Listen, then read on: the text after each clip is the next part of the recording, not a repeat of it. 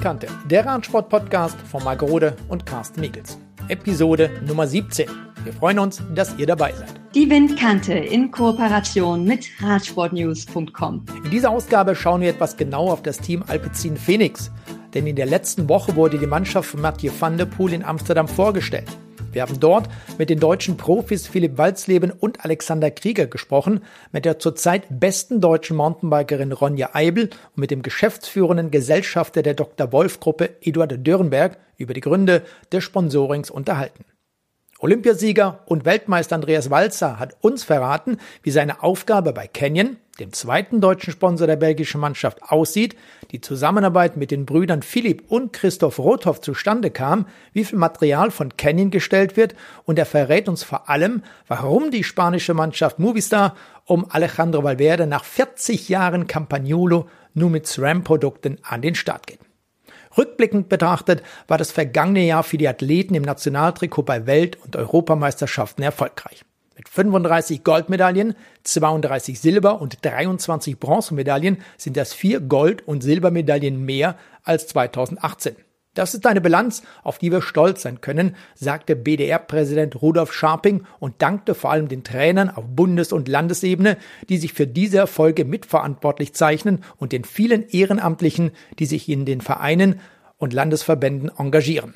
Ohne sie würde Verbandsarbeit nicht funktionieren, so der Präsident weiter. Der erfolgreichste Sportler mit drei Goldmedaillen bei den Bahnweltmeisterschaften der Junioren war Tobias Buck-Gramko. Hinzu kamen für den neunzehnjährigen Niedersachsen noch Silber und Bronze bei den Bahn-Europameisterschaften in Gent und wie selbstverständlich zweimal Gold bei den deutschen Meisterschaften auf der Bahn. Windkante stellt Niedersachsens Juniorensportler des Jahres zweitausendneunzehn vor und fragt nach seiner Zukunft.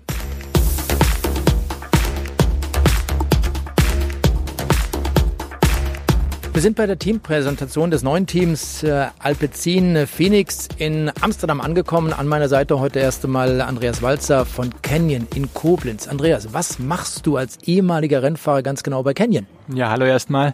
Ähm, ich bin bei Canyon zuständig für den ganzen Profisport beziehungsweise für die Kooperation und die Beziehung zu den Profiteams und Athleten äh, und das Ganze im Mountainbike, alle Mountainbike-Disziplinen, im Cyclocross, im Straßenbereich und natürlich auch im Triathlon. Das heißt, du bist auch das ganze Jahr über unterwegs? Ich könnte, wenn ich mir das nicht gescheit einteile und nicht schlau einteile, immer unterwegs sein. Aber ich mache das natürlich auch nicht alleine. Ich habe, wir sind zu siebt in dem Team und äh, natürlich auch immer spezialisiert. Ich habe Leute, die nur mit dem Downhill-Team mitgehen. Ich habe Leute, die auch äh, Downhill und Enduro zusammen machen. Ich habe natürlich auch einen Spezialisten für Triathlon und wir sind zu dritt bei, im Straßenbereich unterwegs. Also von daher äh, sind wir da äh, ziemlich flexibel und ich mache halt sehr viele Overhead-Dinge. Jetzt interessiert uns natürlich ja am meisten das, was in den letzten Wochen schon immer wieder gemunkelt wurde. Was passiert mit Canyon? Was passiert mit Alpecin zwanzig zwanzig? Wie geht's weiter? Wie kam es denn äh, zu dieser Zusammenarbeit? Wie kam das Ganze zustande? Den Alpecin-Fenix, das wurde vor ein paar Tagen bestand, äh, bekannt gegeben. Das ist die Mannschaft für zwanzig zwanzig.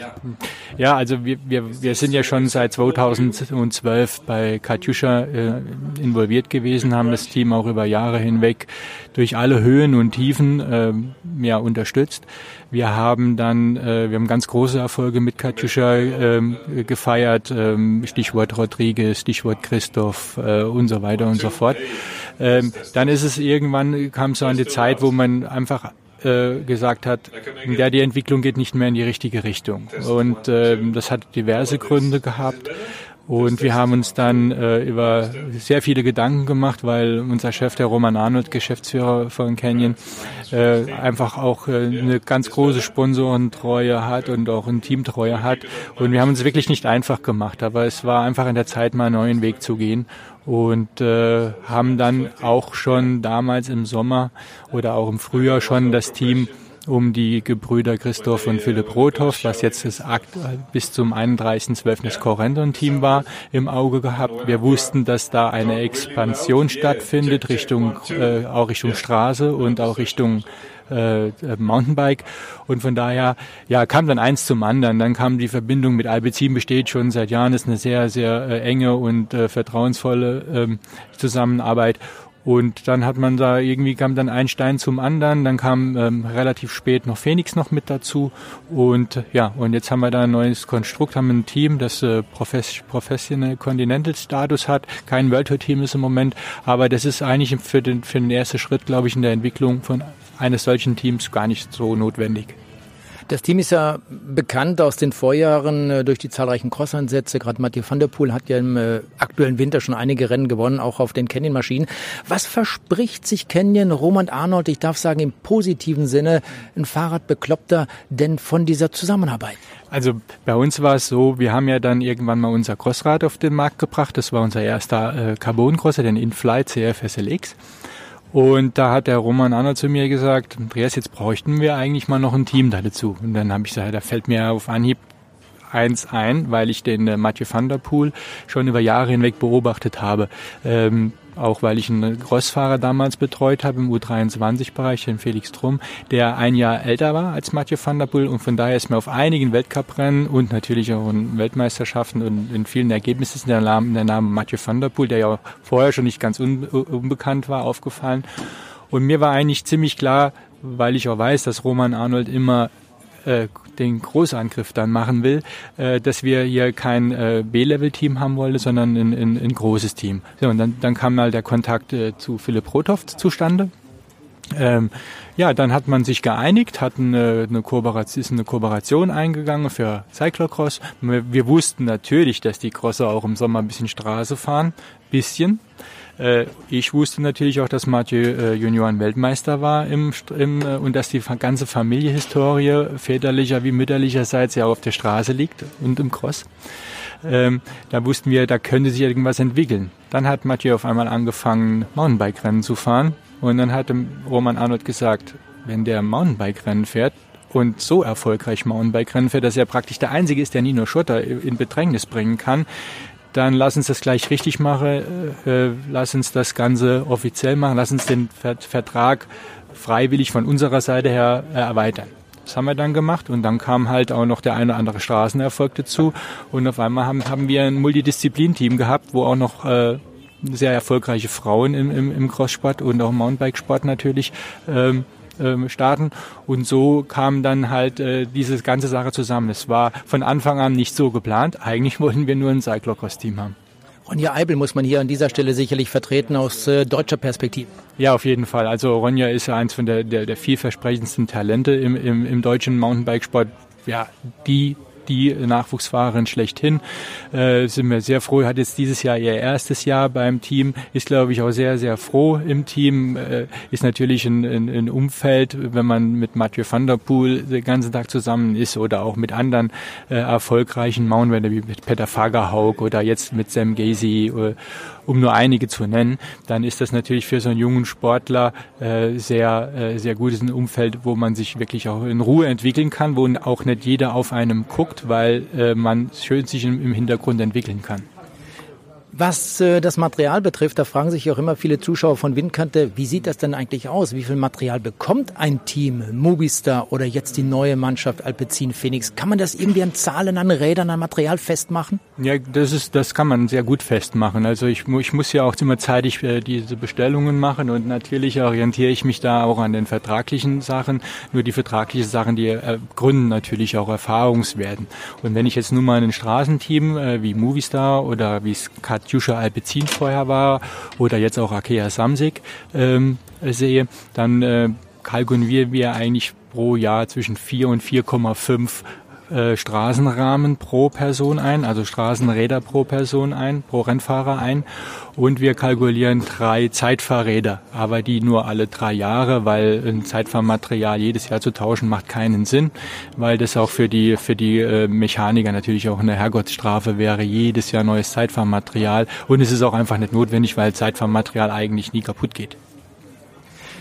Inwiefern werden die Mannschaften, werden die Rennfahrer denn einbezogen in die Entwicklung des Materials? Gibt es da Hinweise, was man verändern sollte? Wir kennen das zum Beispiel von Abus, äh, sponsert ja die Helme bei Movistar. Da ist sehr, sehr viel passiert in den letzten Jahren. Wie sieht's denn aus bei den Rädern? Das ist eine uns der Hauptaufgabe vom ProSport-Team, ähm, einfach da mit offenen Ohren durch die Landschaft zu, zu fahren. Und viel interessanter, als mit den Rennfahrern zu reden, ist es mit den Mechanikern sich zu unterhalten, weil die Mechaniker spätestens nach drei, vier Wochen, wenn neues Material ausgeliefert, wegen mir auch ein neues Modell, sind die nach drei, vier Wochen einfach fitter mit dem Material wie jeder äh, Mechaniker, der bei Canyon arbeitet, weil man einfach tagtäglich mit den High-End-Materialien zu tun hat. Und da ist es ganz, äh, ganz äh, interessant, äh, sich diese Meinungen anzuhören.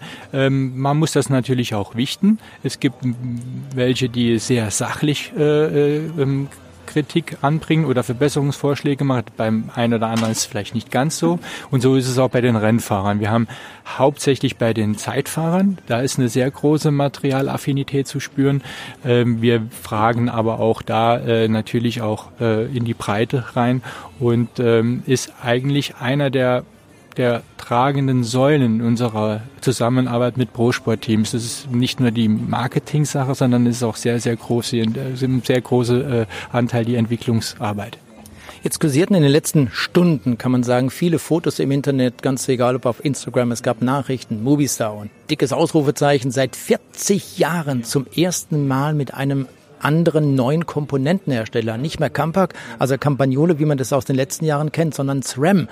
Und das bedeutet ja für eine traditionelle Mannschaft wie Movistar in der Geschichte, ich glaube, die älteste Mannschaft überhaupt, seit neunzehnhundertachtziger Jahren besteht dieses Team. Was hat das für diese Mannschaft bedeutet, das Material so umzustellen? Und ich glaube, sie sind auch mittlerweile alle mit Diskscheiben unterwegs, auch immer wieder ein heiß diskutiertes Thema. Ja, manche manche Wunder dauern etwas länger, ähm, aber es ist halt so, man hat mit dem Team Movistar, wie, wie du schon gesagt hast, äh, ein Team, das schon seit vierzig Jahren am Markt ist. Wir sind zu Movistar gekommen, da waren wir fünfunddreißig Jahre vorher bei bei Pinarello und äh, wollte dann auch neue Wege gehen. Ähm, Dann sind wir damals hingekommen, da war das ähm, ähnlich, auch für das ganze Teamumfeld war das eine ähnliche Umstellung äh, von äh, von der italienischen Traditionsmarke jetzt auf, äh, sage ich mal, die Marke, ziemlich neue Marke Canyon umzusteigen. Das war damals auch ein kleiner Schritt. Der jetzige Schritt nach mehr als vierzig Jahren von Campagnolo auf SRAM, Zip, Quark umzuwechseln, der ist natürlich für das Team nochmal äh, größer. Aber es ist einfach Zeit, äh, auch hier einen neuen Schritt zu machen, auch äh, neueste, auch natürlich sind wir auch äh, von marktpolitischen ähm, Entscheidungen oder marktpolitischen Entwicklungen abhängig und versuchen natürlich unseren Profiteams auch diese Sachen zu geben, die am Markt natürlich auch gefragt werden. Und so kam einfach auch die diese diese Zusammenarbeit mit mit SRAM, Zip und Quark zusammen. Ähm, Wenn natürlich eine, eine Mannschaft seit vierzig Jahren mit, mit einem Komponentensponsor wie Campagnolo, was ja eigentlich Radsportkultur ist, Zusammenarbeit, dann war es nicht zu erwarten, dass die gleich Hurra schreien. Aber man hat auch aufgrund der, der wirklich super professionellen Arbeit der, der, der ProSport-Abteilung von SRAM, Zip, Quark da wirklich in den letzten Wochen und Monaten wirklich so eine Überzeugungsarbeit und eine gute Arbeit geleistet, dass man, dass das Team momentan rundherum zufrieden ist mit dem Material und mit dem neuen Material und sich natürlich auch ganz schnell umgewöhnt hat. Und wie du schon gesagt hast, die Sache mit dem, mit den Disc-Brakes, da war man ja bei, bei, mit den Scheibenbremsen, da war man ja bei Movistar eher zögerlich. Aber ähm, ja, hat es jetzt doch eingesehen, dass die auch bremsen und vielleicht sogar Vorteile bieten können.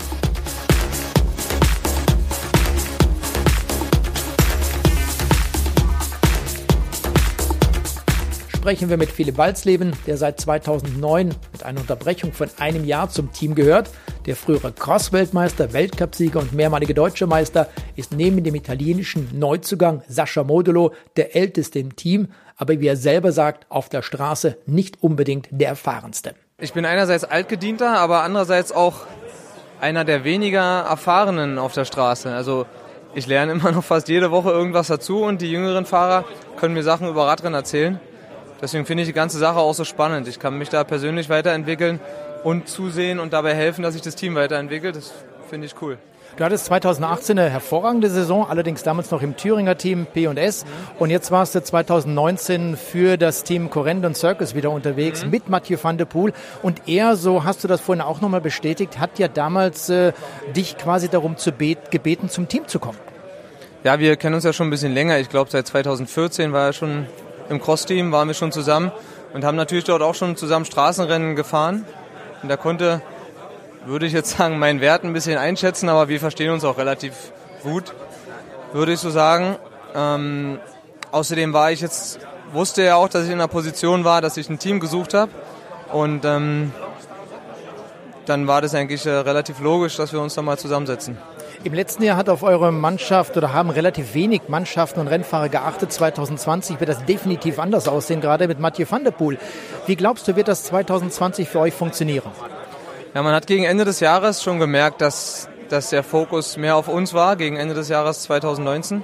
Da konnten wir uns nicht mehr ganz so frei bewegen. Ich bin ja auch mal jemand, der gerne in eine Spitzengruppe geht, so wie Dries de Bont, aber das ging dann nicht mehr so einfach, weil wir da am Anfang nicht fahren gelassen wurden. Das wird sich dann zwanzig zwanzig ein bisschen fortsetzen.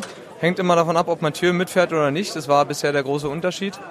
Aber auch da müssen wir dazulernen. Und wie schon gesagt wurde, ich glaube, die Mannschaft ist stark genug, um äh, auch so erfolgreich zu sein.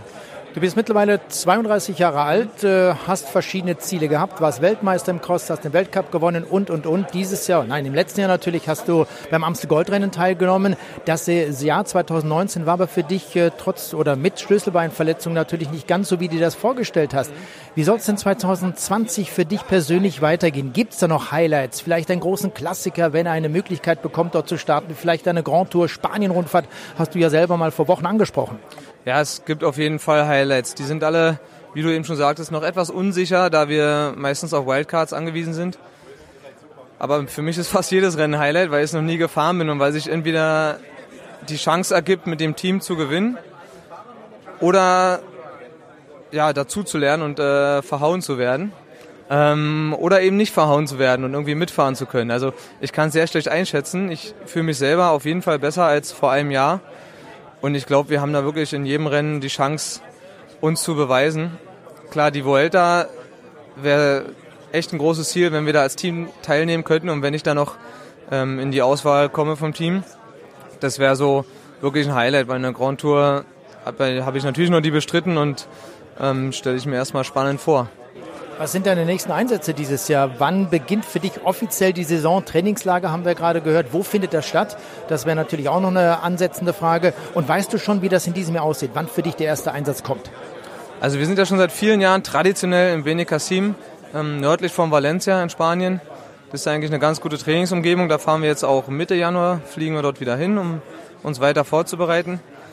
Der genaue Rennkalender und die Einsätze stehen noch nicht wirklich fest, weil da gibt es, wie gesagt, diese Wildcard-Problematik. Und ähm, es gab sehr viele Sachen, die, die geregelt werden mussten seitens der Teamleitung. Fahrerprofile mussten erstellt werden. Da ist jetzt im Dezember noch keine, keine wirkliche Entscheidung gefallen. Aber jetzt im Januar-Trainingslager werden wir da wohl drüber informiert. Insofern muss ich noch ein bisschen warten.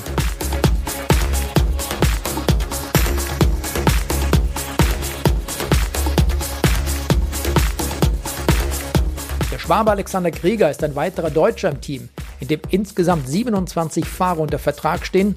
Ob der achtundzwanzigjährige nach seinem Wechsel vom Luxemburger Leopard-Team zufrieden ist, wo seine Ziele zwanzig zwanzig liegen, wie es im ersten Trainingslager auf Mallorca war und vieles mehr, verriet er uns. Alexander Krieger, die Saison zwanzig neunzehn ist beendet. Wir stehen quasi vor dem Beginn der Radsportsaison zwanzig zwanzig. Alpecin-Fenix, Canyon kann man hier auf deiner Trainingsjacke lesen. Bist du stolz darauf, dieses neue Trikot, in dem Fall die Trainingsbekleidung, tragen zu dürfen?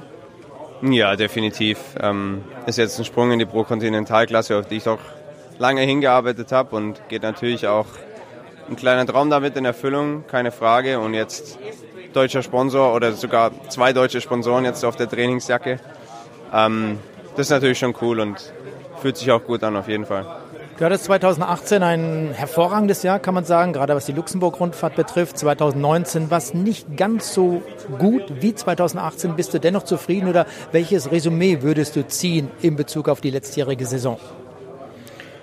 Ah, zufrieden bin ich nicht, also das kann man schon sagen. Ähm, hab dann auch irgendwo, weil es halt persönlich nicht so gut lief. Da kamen ja kleine Baustellen, ich glaube mehrere kleine Baustellen einfach zusammen. Dann, um die Motivation auch so ein bisschen wiederzufinden, habe ich mich dann mal ein paar Wochen in den Dienst des Teams gestellt, dem ich das vielleicht auch jetzt nach ein paar Jahren schuldig war, weil ich ja doch öfter der war, für den gefahren wurde. Und dann kam da so ein bisschen der Spaß wieder zurück. Am Ende lief es wieder besser. Und ähm, ja. Wie geht es jetzt zwanzig zwanzig für dich weiter? Gibt es ja schon erste Planungen, welches Rennen du bestreiten darfst? Du liebst ja auch die belgischen Klassiker, so ein bisschen Kopfsteinpflaster zum Beispiel. Das gehört bei dir ja immer ein bisschen dazu. Gibt es da schon eine Planung? Ähm, ja, die ziemlich detaillierte Planung, zumindest mal bis Ende der Klassiker, bis Roubaix, bekommen wir jetzt im Trainingslager. Ich habe jetzt nur schon ähm, zwei, dreimal gehört, dass ich schon für Etoile de Bessèges ziemlich sicher am Start bin. Also das die erste Rundfahrt, die wir fahren. Und ja, klar, belgischen Rennen kommen mir natürlich auch entgegen, meinen Stärken. Deswegen meistens mag man ja auch das, was man kann. Nee, das macht mir auch Spaß. Auch, auch Windkante hier, Thema Windkante. ähm, ja, fahre ich ganz gern. Und ich glaube, das ist ganz gut, weil da haben manche schon immer, wenn sie morgen im Wetterbericht lesen, viel Seitenwind, immer schon ein bisschen Muffe. Und mir taugt das eigentlich ganz gut, weil es dann auch viel auf Position fahren ankommt. Und ja, die kleinen Hügel, Belgien, ich freue mich. Mallorca, vielleicht auch ein kleines Stichwort. Du kommst quasi gerade von der Insel. Wie war das Wetter dort? Das ist die eine Frage. Konntest du so trainieren, wie du das vorgestellt hast? Hast du schon ein paar Kilometer gesammelt? Um, ja, jetzt Wetter auf Mallorca war gut. Also ich habe gehört, dass im Dezember tatsächlich noch besser war, dass durchgehend blauer Himmel war. Aber ich habe keinen Tropfen Regen abbekommen, konnte alles fahren wie geplant. Und ja, jetzt auch schon einige Kilometer in den Beinen seit Anfang November. Und ja, alles gut absolviert. Kann man denn auf Mallorca wirklich besser trainieren als bei dir zu Hause? Du wohnst in der Nähe von Stuttgart, Feying-Enz. Da werden dich vielleicht auch die ein oder anderen demnächst mit dem Alpecin-Fenix-Trikot sehen. Kann man da besser trainieren als bei dir zu Hause? Höhe, Regen, Schnee, da ist es vielleicht in Stuttgart auch ein bisschen kälter. Ja, also bei mir kann man natürlich auch gut trainieren. Schwarzwald um die Ecke und ähm, kann auch flach fahren am Fluss entlang und so. Ja, aber der große Unterschied ist natürlich das Wetter zum einen und zum anderen, dass man halt zu Hause immer noch hundert Dinge um die Ohren hat und im Trainingslager ist man halt tatsächlich aufs Radfahren fokussiert und da macht man nicht viel anderes außer ja, schlafen, essen, Radfahren und ja, das ist natürlich auch mal für den Kopf ganz gut, dass man mal wieder voller Fokus auf den Radsport und ähm, ja. Jetzt geht's äh, nach Spanien, kann man sagen, ins nächste Trainingslager für dich. Was stellst du dir darunter vor, wie sowas ablaufen wird? Ist das genauso wie früher bei deinem Luxemburger Team oder gibt es irgendwelche Unterschiede? Ja gut, ich konnte ja schon ein bisschen reinschnuppern im Dezember. Wir hatten schon ein Teamtrainingslager. Na, ist auf jeden Fall ähm, ist eine Umstellung. Neue, neue Umgebung, neues Team. Es ist ein Stück weit professioneller. Also man muss sich auch ein bisschen weniger noch um andere Sachen kümmern. Man ist noch ein bisschen mehr aufs Radfahren fokussiert, weil einfach viel Arbeit abgenommen wird, weil man auch mehr Manpower im Team hat. Ähm, wird aber, also ist definitiv anders. Man merkt schon ein anderes Niveau. Wir fahren auch mit ein bisschen mehr Zug auf der Kette. Ähm, anderes Programm, aber ja, hat sicherlich auch, auch seine Vorzüge. Also ist auch sehr professionell, gutes Essen, wir haben eigenen Koch dabei und ja, gutes Team, das ist auch immer wichtig. Man versteht sich mit allen. Also man, ich, ich freue mich eigentlich schon drauf und ähm, wird sicherlich harte elf Tage, aber ich glaube auch gewinnbringende elf Tage. Du hast vorhin über die beiden deutschen Sponsoren gesprochen, Alpecin und Canyon. Ihr seid auch vier deutsche Fahrer im Team. Wir haben Philipp Walsleben, wir haben dich natürlich, wir haben Ronja Eibel bei den Frauen als Mountainbikerin und äh, wir haben, wen haben wir jetzt vergessen? Genau, den Marcel Meisen. Der ist allerdings heute bei dieser Teamvorstellung nicht dabei. Kennt ihr euch eigentlich schon ein bisschen oder ist das heute auch für dich, für Ronja, für Philipp das erste Mal gewesen, dass ihr euch gesehen habt? Ähm, Ronja habe ich tatsächlich das erste Mal gesehen. Philipp und Marcel kenne ich schon ein bisschen. Also ich bin mit Marcel auf jeden Fall schon die E M in Glasgow gefahren in, für die deutsche Nationalmannschaft. Philipp, äh, von dem kenne ich schon viel vom Hörensagen, von, weil ich mal mit seinem Bruder im Team war. Und ähm, beides sehr angenehme und sehr lustige Jungs, ähm, mit denen man gerne Zeit verbringt. Ich war auch im Dezember schon mit Philipp auf dem Zimmer im Trainingslager und ja, auch Marcel kenne ich auch schon so ein bisschen. Ja, ich glaube, die deutsche, die deutsche Runde ist auf jeden Fall sehr angenehm und sympathisch und toll. Und das natürlich auch lässt einen so ein bisschen wie zu Hause fühlen. Deutscher Sponsor, ein paar deutsche Sportler. Das ist natürlich immer schön, dass man sich auch mal ein bisschen in der Muttersprache unterhalten kann.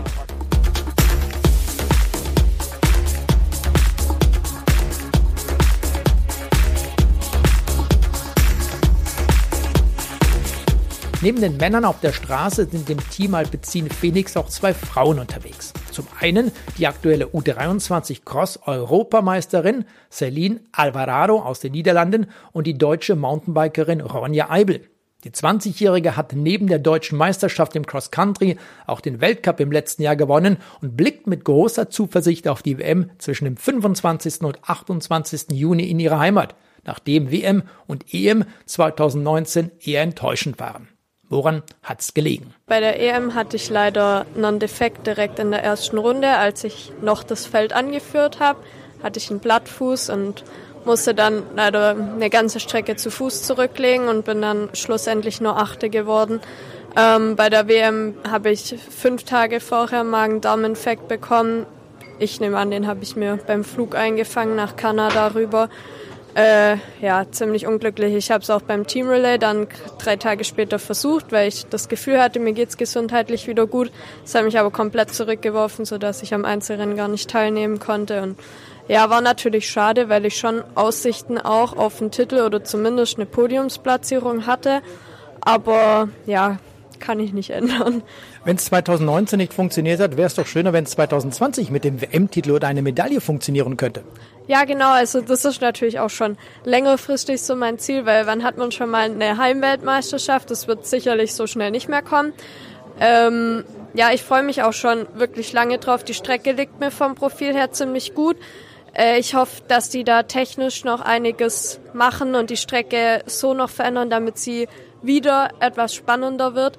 Ähm, aber ich bin da eigentlich ziemlich zuversichtlich, dass es gut wird nächstes Jahr. Du bist ja quasi Botschafterin dieser Weltmeisterschaften, die Ende Juni in Albstadt in deiner Heimatstadt, in deiner Heimatgemeinde stattfinden werden. Hast du da Einfluss auf diese Streckengestaltung oder obliegt das eher der Organisation und vielleicht auch dem Radsport-Weltverband der U C I? Ähm, also nachdem jetzt mein, mein Trainer ähm, einer von den Streckenverantwortlichen ist und natürlich das auch bei Skydo Sport Promotion, die den Weltcup schon immer ähm, veranstalten, Ähm, mich dort sehr viele Leute kennen und natürlich gerne die Strecke meinen Ansprüchen nach auch gestalten würden, ähm, denke ich auf jeden Fall, dass da ähm, was Gutes dabei rauskommt. Ja. Und dann kommen im August noch die Olympischen Spiele. Wie sind denn die Voraussetzungen, dass du dort vielleicht sogar starten kannst? Also bisher sehen die Voraussetzungen wirklich gut aus. Wir haben momentan ziemlich sicher eigentlich zwei Startpositionen für die Frauen. Ähm, damit auf jeden Fall ich und Elisabeth Brandau. Äh, ich denke auch mal, wenn jetzt nicht irgendwie einer von uns komplett ausfällt oder äh, hinter uns sitzen England und Italien, aber relativ weit weg. Also die müssten schon wirklich was raushauen, um noch an uns vorbeizukommen bis Mai. Also ich denke, es sieht auf jeden Fall sehr gut für uns aus. Jetzt bist du heute zum ersten Mal bei einer Teampräsentation in dieser Form dabei gewesen. Also wir sind bei Alpecin-Fenix und das bedeutet, du gehörst auch zu dieser Mannschaft. Wie war das heute für dich hier in der Nähe von Amsterdam, gemeinsam mit Mathieu van der Poel, mit Philipp Walsleben zum Beispiel, auf dem Podium zu stehen? Ja, mega die coole Erfahrung, weil, ja, wie gesagt, ich habe sowas davor noch nie gemacht. Ähm, auf jeden Fall auch sehr spannend, so auch Dinge von den äh, Sponsoren im Hintergrund zu erfahren und nicht einfach nur den Namen auf dem Trikot stehen zu haben. Ähm, auch mal alle Fahrer persönlich zu sehen, die auch von der Straße oder vom Cyclecross kommen, zu denen man halt so eigentlich gar keinen Bezug hat, aber ja trotzdem irgendwie auch zu denen dazugehört. Wie geht es denn jetzt weiter? Das Jahr zwanzig zwanzig hat gerade mal begonnen. Gibt es für dich schon die Planung zwanzig zwanzig? Dann fahre ich mein erstes Rennen. Trainingslager steht noch an. Wie sieht das bei dir ganz genau aus? Ähm, ja, also ich versuche immer so, um den Jahreswechsel rum schon so zumindest einen groben Plan zu haben. Äh, Trainingslager stehen eigentlich immer schon relativ lang im Voraus von der Nationalmannschaft fest. Was das Team jetzt plant, weiß ich noch nicht, aber ähm, wahrscheinlich auch jetzt nichts am Anfang vom Jahr, sondern dann wahrscheinlich eher Mitte vom Jahr. Da bin ich jetzt eh noch nicht ganz sicher. Also ich werde auf jeden Fall natürlich meinen Schwerpunkt auf die Höhepunkte W M und ähm, Olympische Spiele setzen. Und ähm, ich habe mich jetzt auch entschieden, nochmal ein Jahr länger auf jeden Fall in der U dreiundzwanzig-Kategorie zu fahren und dann nächstes Jahr vielleicht halt ein Jahr verfrüht in die Elite aufzusteigen. Ähm, und ja, klar, die Weltcuprennen sind natürlich auch wichtig. Aber ja, der Fokus liegt ganz klar auf der W M und auf den Olympischen Spielen. Wir haben zwanzig achtzehn bei den Weltmeisterschaften in Innsbruck Laura Sticker gesehen, die dort Weltmeisterin geworden ist. Ist das auch mal ein Thema für dich, Straße zu fahren, so erfolgreich zu sein, vielleicht auch so wie dein Teamkollege Mathieu van der Poel? Ähm, ja, also ich würde auf jeden Fall für nächsten Winter mal gerne Cyclocross auch ausprobieren, weil ich im Mountainbike eigentlich auch sehr gerne Rennen mag, wo das Wetter schlecht ist und äh, ich dort auch eigentlich recht gut meine Leistung abrufen kann. Und ich denke, dass mir das auch Spaß machen würde, solange mir meine Zehen nicht abfrieren. Ähm, und ja, Straße bin ich habe tatsächlich ganz früher, als ich angefangen habe mit Radfahren, auch mit Straßenrennen begonnen. Ähm, habe aber auch währenddessen dann schon mit Mountainbiken angefangen und habe dann einfach für mich ähm, rausgefunden, dass mir Mountainbike an sich mehr Spaß macht, wobei ich eigentlich den Spaß auf der Straße vor allem in den Trainingslagern dann auch wiederfinde, und deswegen denke ich sicherlich, dass ich in Zukunft auch mal auf die Straße gehen werde. Und wie lässt sich dann so viel Wettbewerb, so viel Training, so viel Einsatz, so viel Verzicht mit dem Privatleben verbinden? Also ich versuche natürlich, möglichst viel noch mit Freunden zu unternehmen, soweit es geht. Ähm, viele sind halt jetzt auch zum Studieren irgendwie von zu Hause weggezogen. Deswegen muss man da eigentlich auch eine sehr gute Planung haben, dass sowas dann auch zustande kommt. Ähm, ja, es geht schon. Ich habe jetzt auch dieses Jahr mein Abitur gemacht und mein Plan ist jetzt auch, ähm, im April ein Studium zu beginnen. Ähm, wie das dann alles funktioniert, werde ich dann sehen. Ich werde es sicherlich strecken müssen, aber ähm, jetzt anfangs liegt der Schwerpunkt auf jeden Fall auf dem Sport.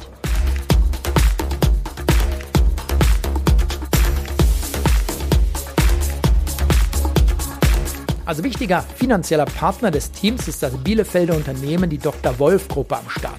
Wie die Idee der Zusammenarbeit und damit der Schriftzug Alpecin aufs Trikot kam, erläutert der geschäftsführende Gesellschafter Eduard Dürrenberg. Die Idee entstand eigentlich schon vor weit über einem Jahr, wo ich mit Roman Ronald Arnold einmal über Mathieu van der Poel gesprochen hatte. Wir haben uns das dann weiter angeschaut. Die Roodhooft-Brüder hatten sich auch schon bei uns gemeldet. Wir waren damals noch committed. Und als ich dann abzeichnete, dass wir auch nach neuen Herausforderungen suchen, haben wir das dann sehr schnell intensiviert und dann im Sommer eigentlich beschlossen. Die letzten zwei Jahre mit Katusha Alpecin, die waren ja aus sportlicher Perspektive nicht gerade sehr erfolgreich. Jetzt haben wir den heutigen dritten Januar. Die Mannschaft hat schon Siege feiern können, sind, glaube ich, exakt fünf Siege an der Zahl, alleine zwanzig zwanzig. Kann das so weitergehen? Ja, das hoffen wir natürlich, nicht? Das ist ein super Start. Wir hatten damals ja auch mit äh, Giant Alpecin einen guten Start, mit Kittel. Der hat gleich in Australien das Kriterium gewonnen. Äh, ich glaube ja, und ich glaube, es wird weitergehen. Wir haben einen tollen Setup hier. Wir haben jetzt auch einige Erfahrungen gemacht in den letzten Jahren. Man hat heute gesehen, dass die Atmosphäre stimmt im Team. Es ist äh, professionell, trotz der ganzen Herausforderung ja immer professioneller zu werden. Von daher bin ich sehr optimistisch, ja. Was verspricht sich Alpecin vom Sponsoring dieser Radsportmannschaft? Sie sind selber mit dem Unternehmen seit vielen, vielen Jahren schon in Radsport dabei. Dann gab es natürlich auch eine lange, große Lücke seit der Zusammenarbeit mit äh, Alpecin Giant zum Beispiel, dann Katusha Alpecin und jetzt noch einmal Alpecin-Fenix. Was verspricht man sich davon? Ja, eine weitere Globalisierung der Marke Alpecin. Am Ende gibt es noch viel zu viele Männer, die kein Alpecin-Shampoo nutzen, und das ist unser primäres Ziel. Und ich glaube, das passt hier wunderbar rein, und natürlich haben wir hier die Einzigartigkeit der drei Disziplinen, die uns extrem gereizt hat. Gerade Mountainbiking, was ja auch immer, immer größer wird. Auch das Cross in Märkten, wo wir noch viel erreichen können. Ich glaube, das ist wirklich hier nach auch den Jahren der Suche der perfekte Fit. Und spielt es auch eine Rolle? Wir haben äh, natürlich dann sofort wieder Marcel Kittel im Kopf. Wir haben vorhin schon mal, schon mal kurz darüber gesprochen, welche Frisur ein Fahrer tragen kann, wer der beste aussehende Rennfahrer im Team ist. Haben Sie doch heute im neuen Team schon mal ein bisschen rundgeschaut, oder sagen Sie, nee, ich äh, kenne die Rennfahrerinnen und Rennfahrer noch nicht wirklich? Nein, da brauche ich noch ein bisschen Zeit. Ich weiß, dass Mathieu, wir haben uns ja im Sommer das erste Mal getroffen, gute Haare hat. Ich weiß, er trägt auch oft eine Kappe. Ähm, da werden wir sicherlich gucken, dass er da die richtige Balance findet, weil seine Haare sind gut, und ich bin ganz sicher, dass er nicht nur eine große Karriere vor sich hat, was das Radfahren noch angeht, sondern wenn er Alpecin treu bleibt, äh, möglichst forever seine tollen Haare auch behält. Noch eine sportliche Perspektive für das Jahr zwanzig zwanzig. Was erwarten Sie vom Team? Mathieu van der Poel hat letztes Jahr das Amstel-Goldrennen gewonnen, aktueller Cross-Weltmeister. Die Weltmeisterschaften finden auch in ein paar Wochen wieder statt. Welche Ziele, welche Wünsche haben Sie für zwanzig zwanzig an das Team? Na, ich glaube, sein größter Wunsch ist die Olympiade. Die hat für uns natürlich werbewirksam nicht so die Wirkung, aber ich würde ihm das echt gönnen. Ich habe ihn ja ein bisschen näher kennengelernt. Also von daher, glaube ich, ist es das, was er gesagt hat, Cross-Weltmeister, Olympiasieger, und wenn er dann noch ein Straßenrennen gewinnt, dann ist das, glaube ich, optimal, und wenn dann noch, ich glaube, die Sahne wäre noch, wenn er die Chance bekommt, in der Vuelta zum ersten Mal eine dreiwöchige Tour zu fahren. Wenn er das, wenn wir das alles hinkriegen, dann sind wir, glaube ich, sehr gut unterwegs.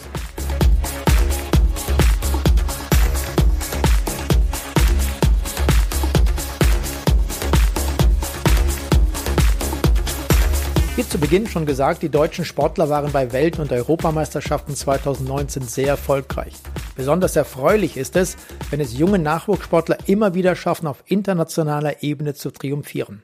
Eines dieser Aushängeschilder zweitausendneunzehn war Tobias Buck-Gramko aus Göttingen. Alleine dreimal Gold bei den Weltmeisterschaften auf der Bahn in den Disziplinen Einer- und Mannschaftsverfolgung sowie tausend Meter Zeitfahren nahm er mit auf dem Heimweg. Mein Name ist Tobias Buck-Gramko, ich bin neunzehn Jahre alt und komme aus Göttingen. Ich habe da im letzten Jahr mein Abitur abgelegt und studiere jetzt in Berlin. Ich fahre seit fünf Jahren Rad, also seit dem zweiten Jahr U fünfzehn und werde im nächsten Jahr für das Team Heizemart Radnet fahren. Für dich ist mit zweitausendneunzehn eine sehr erfolgreiche Saison zu Ende gegangen. Wie siehst du allein die drei W M-Goldmedaillen rückblickend? Ohne Frage war das Jahr zweitausendneunzehn das erfolgreichste Jahr, das ich bisher hatte. Und es wird wahrscheinlich auch die nächsten Jahre so bleiben, weil es ist natürlich sehr schwer, das jetzt noch zu übertreffen. Ich hätte es halt wirklich nie gedacht, weil vor allem am Anfang der Saison lief es für mich noch nicht so gut. Ich hatte eine Knieverletzung, konnte einige Wochen nicht trainieren und hatte dann auch das ganze restliche Jahr eigentlich eher durchwachsene Saison, vor allem auf der Straße. Und dann zur Europameisterschaft eigentlich habe ich erst so richtig Form bekommen und konnte es dann zur W M nochmal ein Stück steigern. Und das war natürlich dann ähm, ja, überwältigend in dem Moment bei der W M. Es war halt mehr, als man sich hätte erträumen können. Und ich denke, das wird einem auf jeden Fall für immer in Erinnerung bleiben. So eine der Storys, die man dann seinen Enkeln später erzählen kann. Träumst du den Traum vieler jungen Sportler, als Profi mit seinem Hobby Geld zu verdienen? Also auf jeden Fall hat sich in den letzten Jahren schon der Traum entwickelt, Profi zu werden, also, also Radprofi und halt seinen Lebensunterhalt mit dem Radfahren zu verdienen. Ist einfach, finde ich, viel schöner, als halt im Büro zu sitzen, auch wenn das bestimmt auch Spaß machen kann. Aber damit habe ich noch dann genug Zeit, bis ich dann, was weiß ich, siebenundsechzig bin oder so. Deswegen bleibt das auch auf jeden Fall nächstes Jahr das Ziel. Und ja, es ist jetzt natürlich die Frage, ob ich jetzt schon Profi bin. Das kann ich selbst nicht so richtig beantworten, weil ich fahre bei Radnet. Ich kriege da Geld für, aber es ist noch nicht so das Profi, was ich mir eigentlich da vorgestellt hatte. Deswegen muss ich da nochmal schauen, ob ich da mich noch weiter in die Richtung entwickeln kann. Und das hängt halt immer alles zusammen mit einfach ähm, dem Fortschritt, den ich mich selbst entwickeln kann und ob ich mich selbst noch steigern kann. Und ich denke, dann ist alles offen. Das neue Jahr hat gerade erst begonnen. Hast du sportlich gesehen Wünsche für zweitausendzwanzig? Also ich würde es wirklich gerne in zweitausendzwanzig ähm, nicht schlimm stürzen, weder im Training noch im, im Rennen. Ähm, da habe ich immer ein bisschen Angst vor und vor allem auch halt vor langfristigen Folgen. Ich meine, die, die Wunden, normalerweise heilen sie, aber es kann halt auch immer mal schlecht ausgehen und dann... Dann sitzt man im Rollstuhl oder so. Das wäre auf jeden Fall mein Wunsch fürs Jahr zweitausendzwanzig, dass ich verletzungsfrei äh, und auch gesund, soweit es geht, durch das Jahr komme. Wie geht es für dich zweitausendzwanzig weiter? Wo liegen denn deine sportlichen Ziele? Ich werde im nächsten Jahr bei Heizemart Radnet fahren und wie es genau mit dem Rennprogramm aussieht, weiß ich noch nicht. Ist auf jeden Fall für mich auf jeden Fall eines der größten Ziele, ist wahrscheinlich jetzt die U dreiundzwanzig-Europameisterschaft. Und eventuell auch dann die Elite-Europameisterschaft dann im Herbst. Ähm, muss sich aber halt alles zeigen, wie es läuft. Ähm, ich werde versuchen, halt auch ein paar Straßenrennen zu fahren in der Zwischenzeit. Und ich habe mir jetzt noch keine Gedanken darüber gemacht, was meine Ziele sind. Also ich hatte mal nach der W M überlegt, ob es möglich wäre, nach Tokio zu kommen. Aber ähm, ich glaube, die, der Zug ist abgefahren jetzt inzwischen. Vor allem auch dadurch, dass natürlich die Männer nochmal sich auch ein ganzes Stück gesteigert haben, nochmal einen deutschen Rekord nochmal um vier Sekunden verbessert haben und das jetzt einfach schon ein gut eingespieltes Team ist und es für mich jetzt einfach ein bisschen wenig Zeit ist. Also ich komme da jetzt rein und das ist ähm, alles schon eigentlich fertig und ich komme dann dazu als Neuer und bringe da wieder Unruhe rein und so. Das ist, äh, ist schwer. Und ich denke nicht, dass da noch irgendwie ein Risiko eingegangen wird. Und ich weiß noch nicht, ob ich mit der Leistung da schon mithalten kann.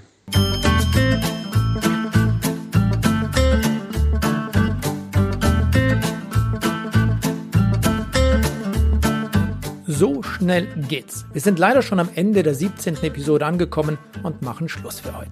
Nächste Woche meldet sich die Windkante, der Radsport-Podcast von Marco Rode und Carsten Niegels mit einem Blick auf die Saison zweitausendzwanzig. Was machen zum Beispiel die Vorbereitungen einiger Fahrer?